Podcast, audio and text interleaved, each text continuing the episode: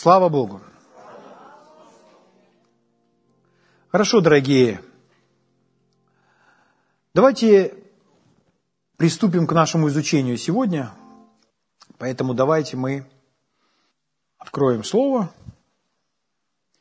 И прошлый раз мы начали уже новую серию. Мы с вами уделим достаточно времени изучения Святого Духа.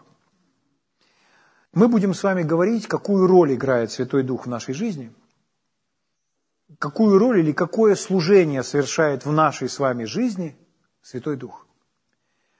Поэтому мы будем делать ударение на Его помощь, что Он является нашим помощником.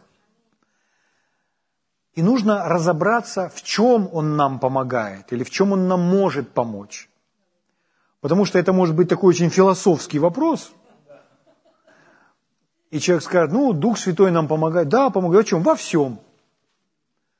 Но это не конкретно. И когда человек говорит во всем, это не значит, что он в это верит. Потому что человек в состоянии верить только тогда, когда он знает соответствующие места Писания. Когда он знает соответствующие места Писания, которые, которые созидают в нем веру. Итак, наш божественный помощник, наш небесный помощник, наш сверхъестественный помощник, наш лучший помощник, самый лучший. Лучшего помощника вы не найдете. Давайте откроем с вами Евангелие от Иоанна, и я выборочно буду читать вам некоторые стихи. Евангелие от Иоанна, 14 глава. Наш Господь Иисус говорит, начиная с 16 стиха, Иоанна 14, 16. «Я умолю Отца и даст вам другого утешителя». Итак, он говорит об утешителе. Давайте представим, что пока мы не знаем, кто такой этот утешитель. То есть он его назвал, назвал утешителем. И мы пока не знаем, кто это. Но он говорит другого утешителя – то есть подразумевается, что утешителем в их жизни был Иисус, а теперь будет другой утешитель. Он прибудет с вами вовек, то есть никогда вас не оставит. 17 стих. Духа истины. Ага, это дух, это дух истины, которого мир не может принять, потому что не видит его и не знает его. Мир не принимает помощи Духа Святого. Мир не принимает поддержки Духа Святого. Из-за чего? Из-за незнания. Просто из-за незнания. А мы с вами можем об этом знать и можем принимать Его помощь. А вы знаете Его, ибо Он с вами пребывает и в вас будет. 18 стих. «Не оставлю вас сиротами. Приду к вам. В одном из переводов написано, не оставлю вас без помощника, буду с вами. Другой перевод говорит, не оставлю вас, ну, есть такое слово, если дословно перевести, э, безотцовщиной или безотцовщинами. Ну, то есть сиротами, но другое слово, без отца. Не оставлю вас без отца, то есть он будет у вас. Угу. Ну, наш перевод очень хорошо отображает это слово. Сиротами. То есть сироты – это те, кто не имеют семьи. Они лишились по какой-то причине семьи. Мы с вами не без семьи. Мы не одиноки. Аминь. Слава Богу. Мы с вами говорили уже, что это слово «утешитель», которое по-гречески, Новый Завет написан на греческом – и Новый Завет переводили с греческого языка. Я читаю вам э, перевод на русский, синодальный, которому очень много, уже несколько столетий, более, более 150 лет. Поэтому некоторые фразы, они настолько устарели, что сегодня их сложно понимать. Поэтому нет ничего... Э, это, это хорошо, это полезно иметь новые, свежие, современные переводы. Для того, чтобы сверять несколько переводов – чтобы понять на самом деле, что Слово Божье нам говорит. Аминь. Итак, это слово, которое у нас переведено как утешитель, в греческом оригинале звучит как параклетос. Параклетос. И это обширное слово, которое можно перевести несколькими словами. В расширенном переводе Библии для того, чтобы передать это слово, они в скобках написали все синонимы. Вот эти синонимы. Советник или советчик, ну, советник. Следующее – помощник. Другое – заступник или ходатай. Следующее – защитник или адвокат. Следующее – укрепляющий или тот, который укрепляет. Опора или поддержка. Вот это все значение этих слов. Но мы особенным образом, если все обобщить, то, как мне кажется, наилучшее слово, наиболее яркое для того, чтобы передать на нашем языке, это все-таки помощник. То есть он нам помогает. Он помогает. Но чтобы нам кто-то помогал, мы прежде всего должны осознать, что мы нуждаемся в помощи. Сложно помочь тому, который не хочет принимать помощь. Но когда мы с вами нуждаемся в этой помощи, и мы позволяем кому-либо помочь, то Дух Святой приходит к нам на помощь. Ну, я думаю, у многих из вас сразу в голове всплывает место Писания, что Дух Святой помогает нам в немощах наших. Слово «немощи» дословно это слабости. То есть речь идет о болезнях, а речь идет о том, чего мы не можем сделать. Дальше он перечисляет, что это за слабости. Ибо мы не знаем, о чем молиться или как должно. То есть он не говорит, что мы не умеем молиться или не знаем, как молиться. Мы знаем, как молиться, но мы не знаем, о чем или как должно. Угу. Потому что в каждой ситуации нужно быть ведомым. И мы не знаем множество деталей, множество нюансов. Поэтому говорит, у вас есть слабости, вы не знаете всего, вы не знаете множество деталей. Поэтому в молитве вы нуждаетесь в помощи. Также и Дух помогает нам в слабостях наших, и мы не, не знаем, о чем молиться и как должно, но сам Дух ходатайствует за нас воздыханием изреченными. То есть Он помогает, Он поддерживает нас. Он не делает это вместо нас. Аминь. То есть Он, он не сможет это делать, если мы не будем этого делать. То есть Он помогает нам.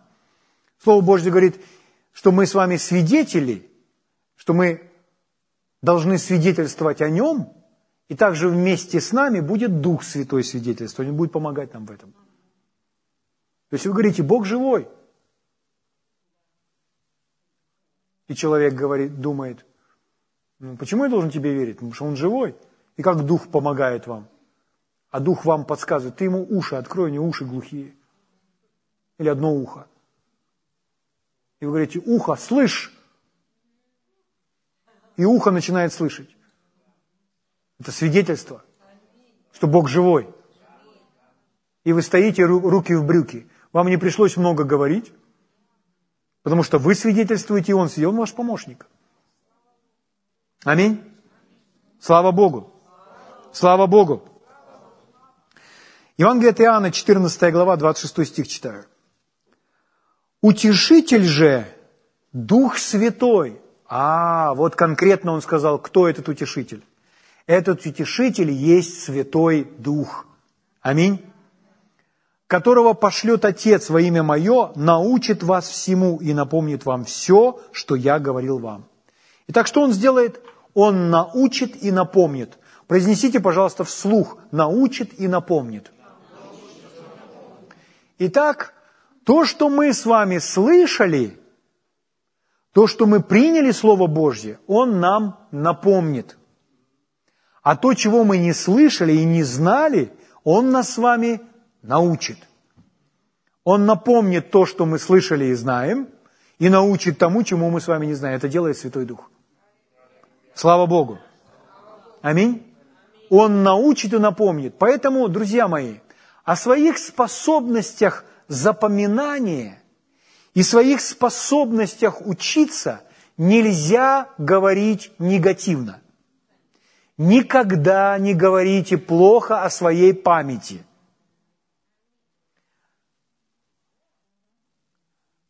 лишая возможности тем самым Духа Святого помочь вам или напомнить вам.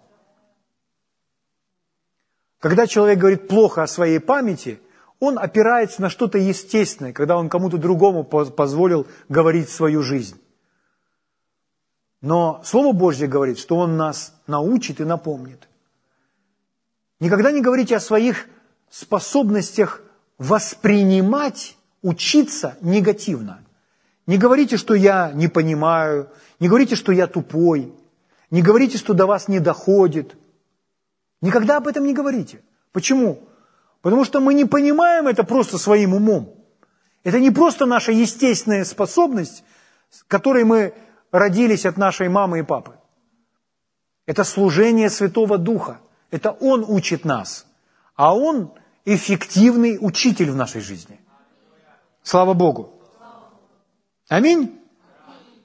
Итак, у нас есть небесный помощник, чтобы все понимать и чтобы все помнить. Скажите вместе со мной слух, у меня есть небесный помощник.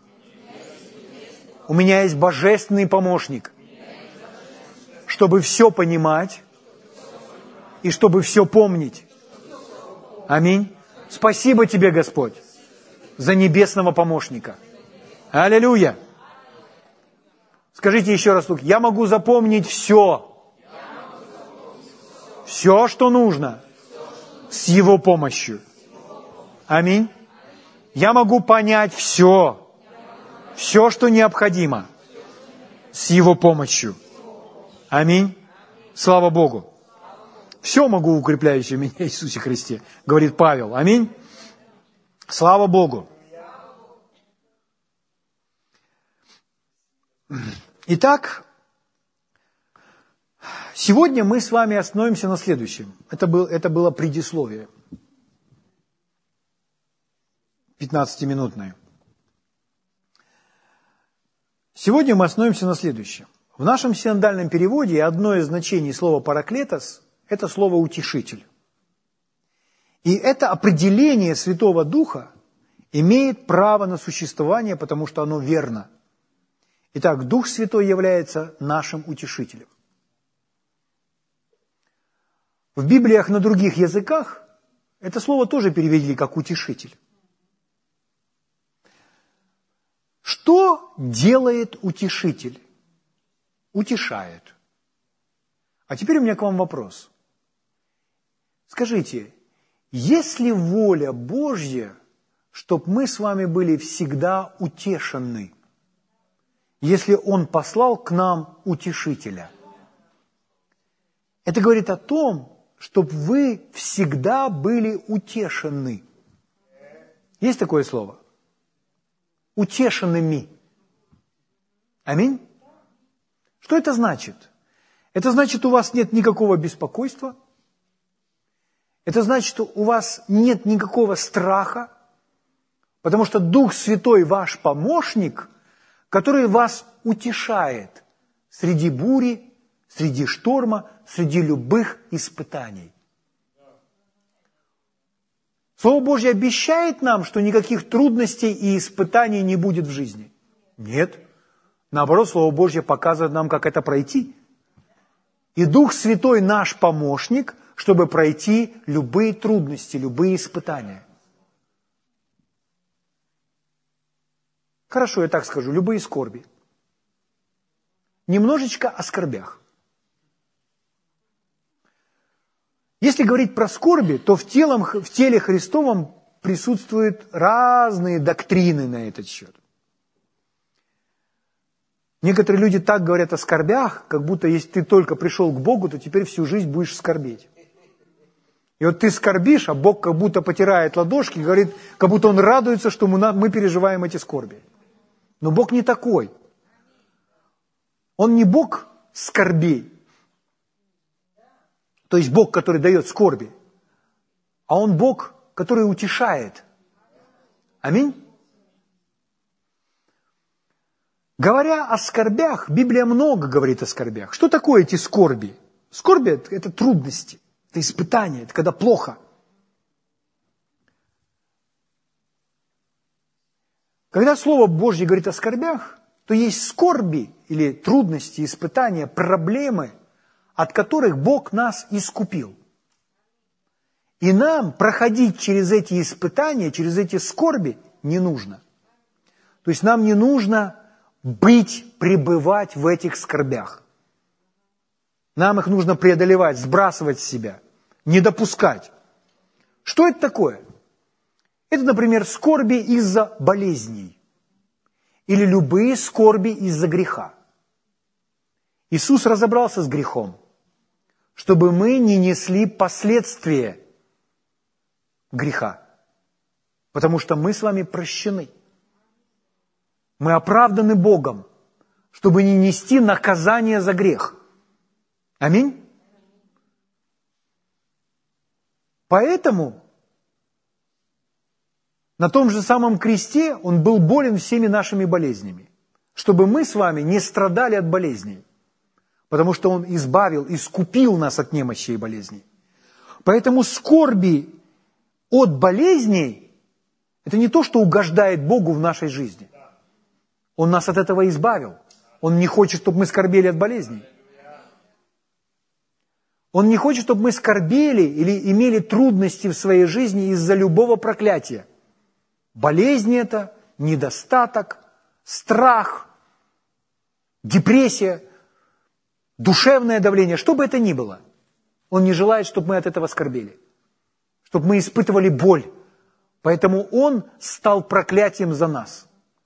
Ибо написано проклят всяк, висящий на древе. Чтобы благословение Авраама через Христа Иисуса распространилось на каждого из нас. Поэтому, говоря об этих скорбях, от которых нас искупил Иисус, мы знаем, это не то, что Бог обещает нам, что будет в нашей жизни. Но Слово Божье обещает нам определенные скорби. И какие же скорби обещает нам Слово Божье?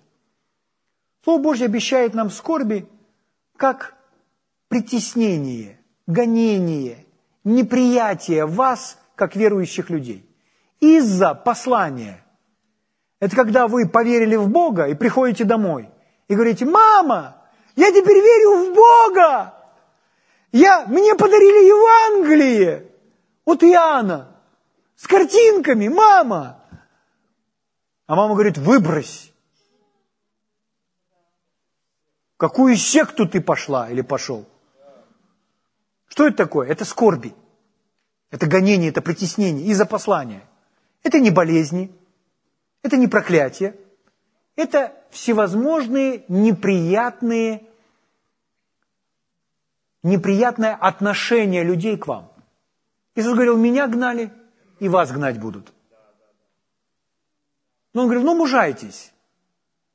В мире будете иметь скорбь, но мужайтесь. Я победил мир.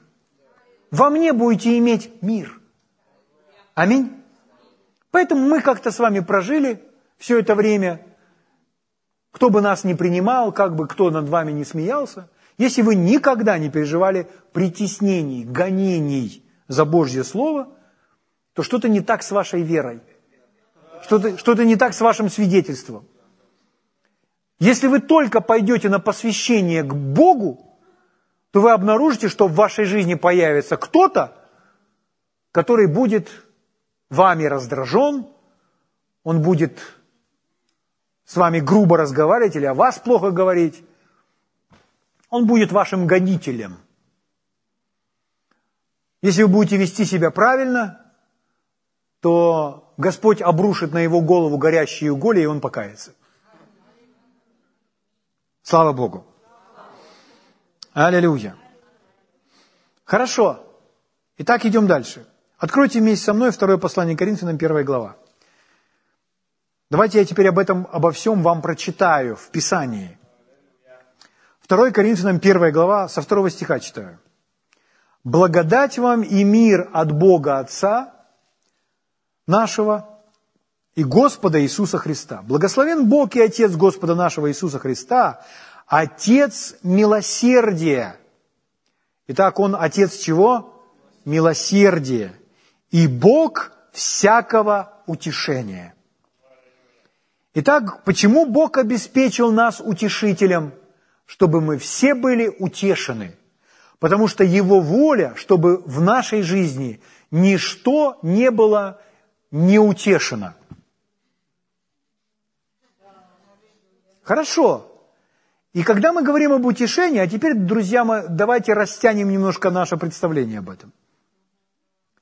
Что значит человек утешенный, если его, если его беспокоит взаимоотношения с его супругом или супругой? И Бог его утешил. Это значит что?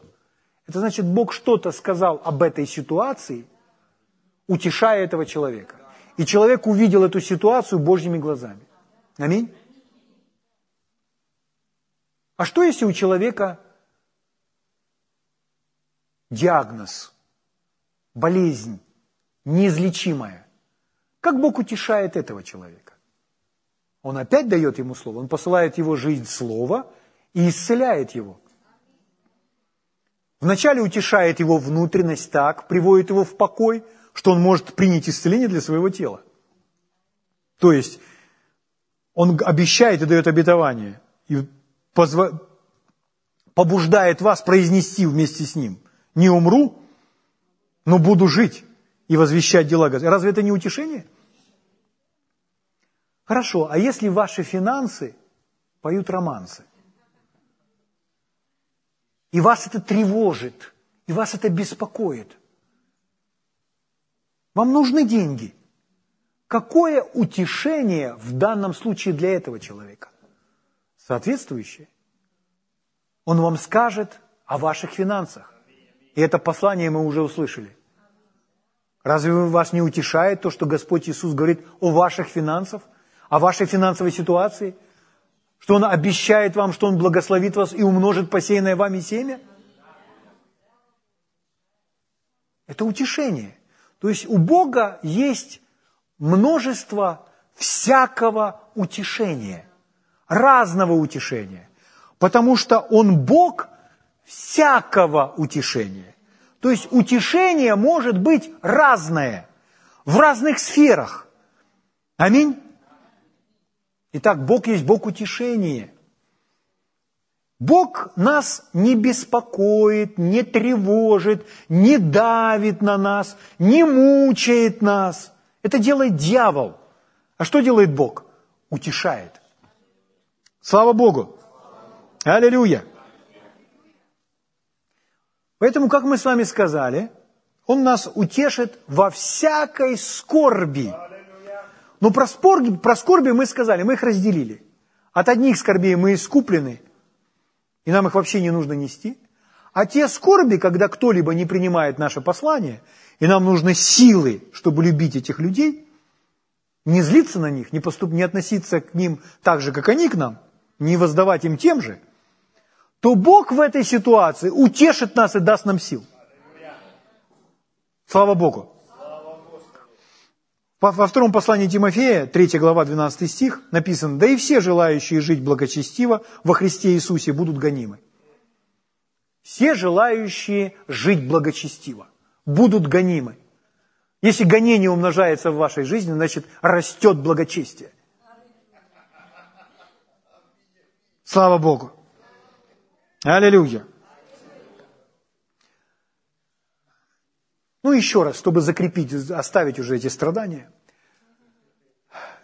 Если перечитывать первое послание Петра, можно первое и второе, но особенно первое, то он пишет послание, и он все время говорит «скорби страдания – слава, скорби страдания – слава, скорби страдания – слава». То есть он показывает, как скорби и страдания связаны с Божьей славой. Поэтому он разделяет все страдания или все скорби на две части. Страдания из-за послания, из-за вашего верования, из-за послания, которого вы придерживаетесь. И это, такие страдания приносят Богу славу. Такие страдания прославляют Бога. Бог прославляется вашей верностью, вашей твердостью, вашим посвящением – вашей непоколебимостью. Но есть другое, другие страдания. Из-за ошибок, из-за собственных глупостей. Такие страдания не приносят Богу славу. Поэтому как узнать, какие страдания угодны Богу? Когда мы придерживаемся послания и тверды непоколебимы, и страдаем, то Богу это нравится. Он нас поощряет. Когда мы страдаем за свои глупости, это не приносит никакой славы Богу. Угу. Но иногда люди страдают из-за своей глупости и говорят, я страдаю во славу Господа. Но это так люди говорят. На самом деле это не приносит Богу никакой славы. Поэтому какие страдания правильные в моей жизни, которые прославляют Бога? Если мои страдания прославляют Бога, значит это правильные страдания. Болезнь никак не прославляет Бога. Недостаток никак не прославляет Бога. Грех никак не прославляет Бога. Аминь. Слава Богу. Хорошо, дорогие. Итак, мы прочитали, что Он Бог всякого утешения. То есть Господь желает утешить нас. Аминь. И Он послал в нашу жизнь помощника Святого Духа, который назван Утешитель. Угу. Слава Богу. А если у вас, к примеру, нечем заплатить по счетам, у вас не хватает денег, заплатить за квартиру или еще за что-то, какое утешение в данном случае? Что Господь поможет вам заплатить за счета. И человек скажет, да ну, что Бог будет думать о том, что мне нужно за свет заплатить или за воду, или еще за что-то. Что Бог, Бога это интересует. У меня есть место Писания для вас. Тот, который сына своего не пощадил, но предал его за всех нас. Как вместе с ним не дарует нам всего? Что это? Это утешение. То есть не хватает средств заплатить по счетам, мы приходим к Богу, и мы получим свое утешение. Что Он сделает? Он даст нам слово, чтобы изменить эту ситуацию. Аминь. Слава Богу. Для Него это просто. Для Бога это просто. Для Бога просто. Аллилуйя. Хорошо, я возвращаюсь. Второе послание Коринфянам, первая глава. Опять читаю вам. Благословен Бог и Отец Господа нашего Иисуса Христа, Отец милосердия и Бог всякого утешения. Следующий. Утешающий нас во всякой скорби нашей.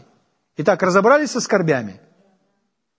Утешающий нас во всякой скорби нашей, чтобы и мы могли утешать находящихся во всякой скорби тем утешением, которым Бог утешает нас самих. Итак, Бог утешает нас во всякой скорби, во всякой скорби нашей. Бог утешает нас настолько, чтобы мы тоже могли утешать других, находящихся в любой скорби, во всякой скорби. То есть Бог утешает нас, а мы еще и этим утешением утешаем. Это очень много утешения. Это преизбыток утешения. То есть это утешение, переливающееся через край. Аминь. Слава Богу. Реки живой воды. Как мы утешаем? Мы утешаем тем, чем утешили нас. Невозможно утешить кого-то, если меня не утешили вначале. То есть, если я полон страха, как я могу кому-то принести мир? Если я полон беспокойства, как я могу кого-то ввести в покой? Поэтому вначале нужно утешить меня. Я принимаю это утешение от Него. И когда я утешен, то я могу утешить других. Это служение Святого Духа. Это помощь Святого Духа. Он нас с вами утешает. Совершенная воля Божья, чтобы мы с вами все были утешены в любой скорби, во всех трудностях, где бы мы ни находились, посреди чего бы мы ни находились, мы утешены. Мы в мире, в покое, мы счастливы и удовлетворены. Мы пьяны. Слава Богу. Аллилуйя! Аллилуйя! Слава Богу! Иисус говорил, мир оставляю вам, мир мой даю вам. Не так, как мир дает, я даю вам. Что делает Иисус? Иисус утешает. Иисус утешает, Он дает мир. Потому что у Него было это утешение. Он был в этом мире и покое. Слава Богу. Евангелие от Иоанна, 16 глава, 33 стих. «Сие сказал я вам, чтобы вы имели во мне мир. В мире будете иметь скорбь, но мужайтесь, я победил мир». Мы с вами читали Евангелие от Иоанна, 14 глава, 18 стих. «Не оставлю вас сиротами, приду к вам». Что это такое? Это утешение. Аминь. Слава Богу. То есть Он с нами постоянно. Подумайте о людях, которые переживают, чувствуют одиночество. Или человек атакуем в своем разуме мыслями, что до него никому, никому нет дела, что о нем никто не думает, что о нем никто не заботится, он никому не нужен. Подумайте, когда человек живет с таким осознанием на этой земле. Что говорит Иисус? Не оставлю вас сиротами, приду к вам. То есть вы не будете в таком состоянии. Есть тот, кто о вас думает постоянно. Люди могут быть неверны. Даже очень близкие люди могут быть неверны. Они остаются людьми. Конечно, мы должны все в этом совершенствоваться и выражать Бога. Но нам не нужно уповать на людей. Нам нужно учиться уповать на Бога. Он является нашим утешителем 24 на 7. Аминь.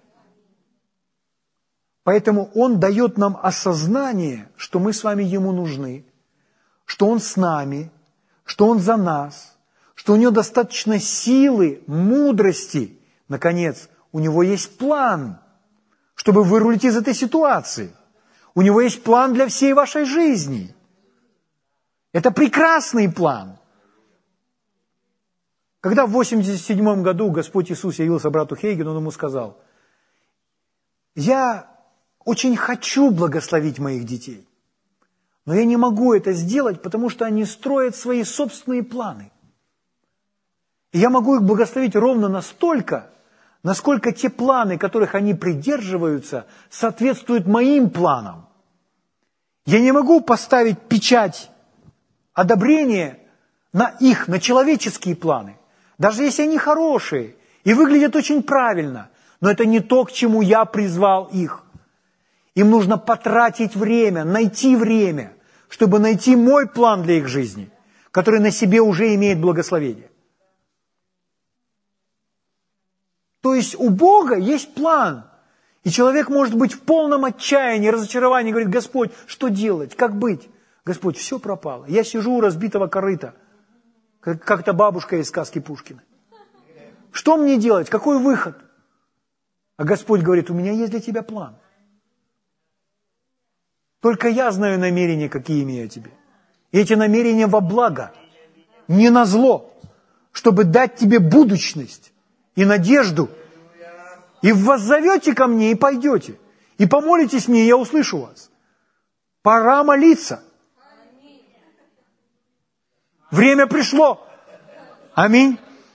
Слава Богу. Слава Богу. Почему порой люди проходят мимо этого? У нас есть место Писания, Псалом 45, 11 стих написано, «Остановитесь и познайте, что я Бог». Так написано в синодальном переводе. Если вы кликнете по первому слову «остановитесь», то вы обнаружите, что это слово имеет другие, другие значения. Одно из значений этого слова – расслабьтесь или успокойтесь. В английском переводе звучит так. Успокойтесь или тихо. Успокойтесь. Порой людям в своей жизни нужно остановись, найди, где Бог, найди Его, найди Его план. Чего ты бежишь по жизни? Чего ты носишься, как дикая собака по этому городу? Остановись. Познай, где Божий план. Аминь. Слава Богу. люди очень часто пропускают из-за того, что слишком быстро принимают решения, самостоятельные решения. А наш помощник в данном случае и советчик, и тот, кто нас ведет, это Святой Дух, утешитель. Слава Богу. Все ведомые Духом Божьим суть Сыны Божьи. Давайте мы откроем это местописание. Римлянам 8 глава, 14 стих. Написано, все водимые Духом Божьим суть Сыны Божьи. То есть мы ведомы Духом, Дух ведет нас.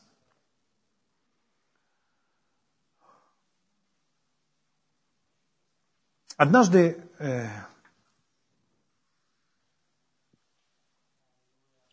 ну, у брата Хейгена так спрашивали, но он передает этот диалог и так говорит. Когда меня спрашивают, объясните нам, просто и понятно, как узнать Божий голос? Какой этот Божий голос? Я всегда говорю людям, я не могу –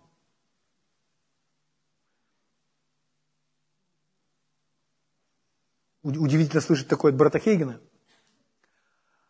Он говорит, я не могу так доходчиво вам объяснить.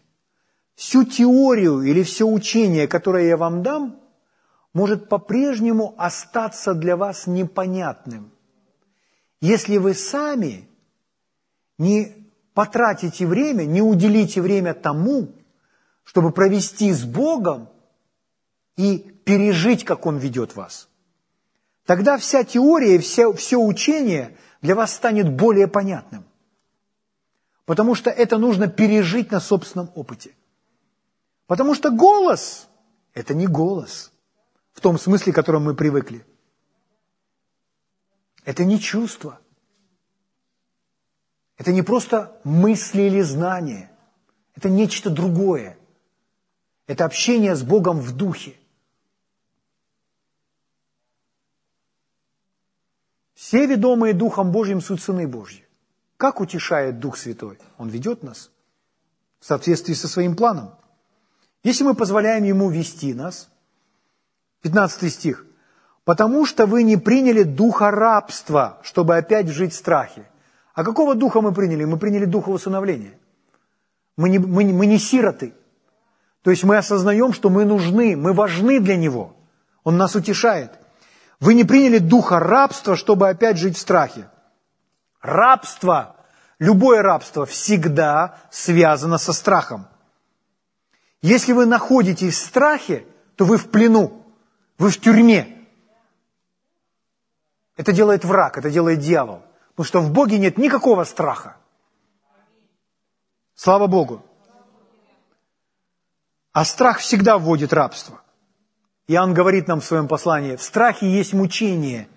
Это никогда не приносит удовлетворения или удовольствия.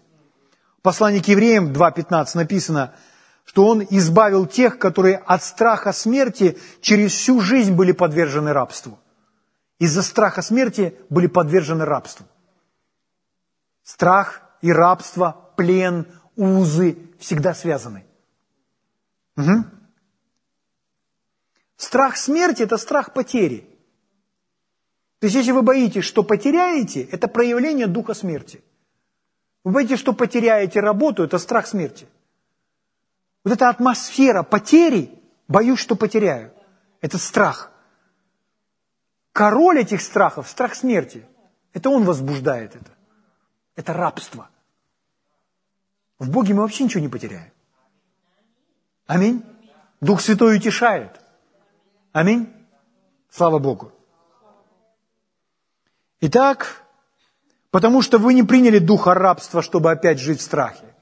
Мы не приняли дух рабства, мы приняли утешителя, мы приняли святой дух, чтобы не жить в рабстве. Аминь. Чтобы не жить в страхе. Мы приняли духа усыновления, то есть утешителя, которым взываем Ава Отче. Ава Отче. Ну, Отче – это отец, Ава – это если исследовать слово «ава», то это даже не папа. Это слово, которое произносит младенец, когда он делает самые первые попытки, называя родителя. Лиза выкладывала видео, где она просит Эму, чтобы та, та говорила «мама». И сколько раз она просит, скажи «мама, мама». А Эмма говорит так, как у нее получается. И выходит так, что она говорит «папа». Но для нее это мама. То есть это, это не совсем папа, когда сформировавшиеся звуки. Это может быть тятя, что-то... То есть это, это самые первые слова, которые произносит младенец. Это когда мы с вами еще не обучены и говорить не умеем, но мы уже взываем «тятя». Аминь. Этим с духом взываем Ава Отче. Слава Богу. Аллилуйя. Это, это выражение нашего доверия. Подумайте, как маленький ребенок тянет руки к своему родителю и называет его там маму, маму папой, папу мамой, тятей, дядей и как угодно. И тянет руки.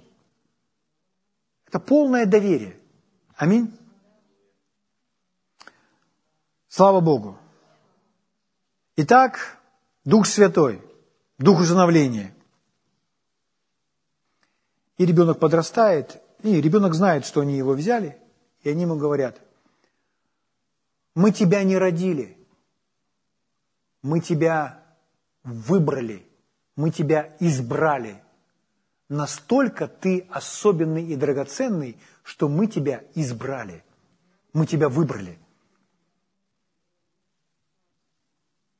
Слово Божье говорит, послание к Ефесянам, 1 глава, 4 стих так как Он избрал нас в Нем прежде создания мира, чтобы мы были святы и непорочны пред Ним в любви.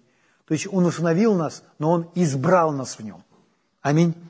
Слава Богу. Поэтому, когда мы были рождены свыше, с этого момента мы теперь принадлежим Богу. Поэтому всякое ощущение того, что я никому не нужен, обо мне никто не думает – Это не наше ощущение. Это ощущение должно уйти навсегда.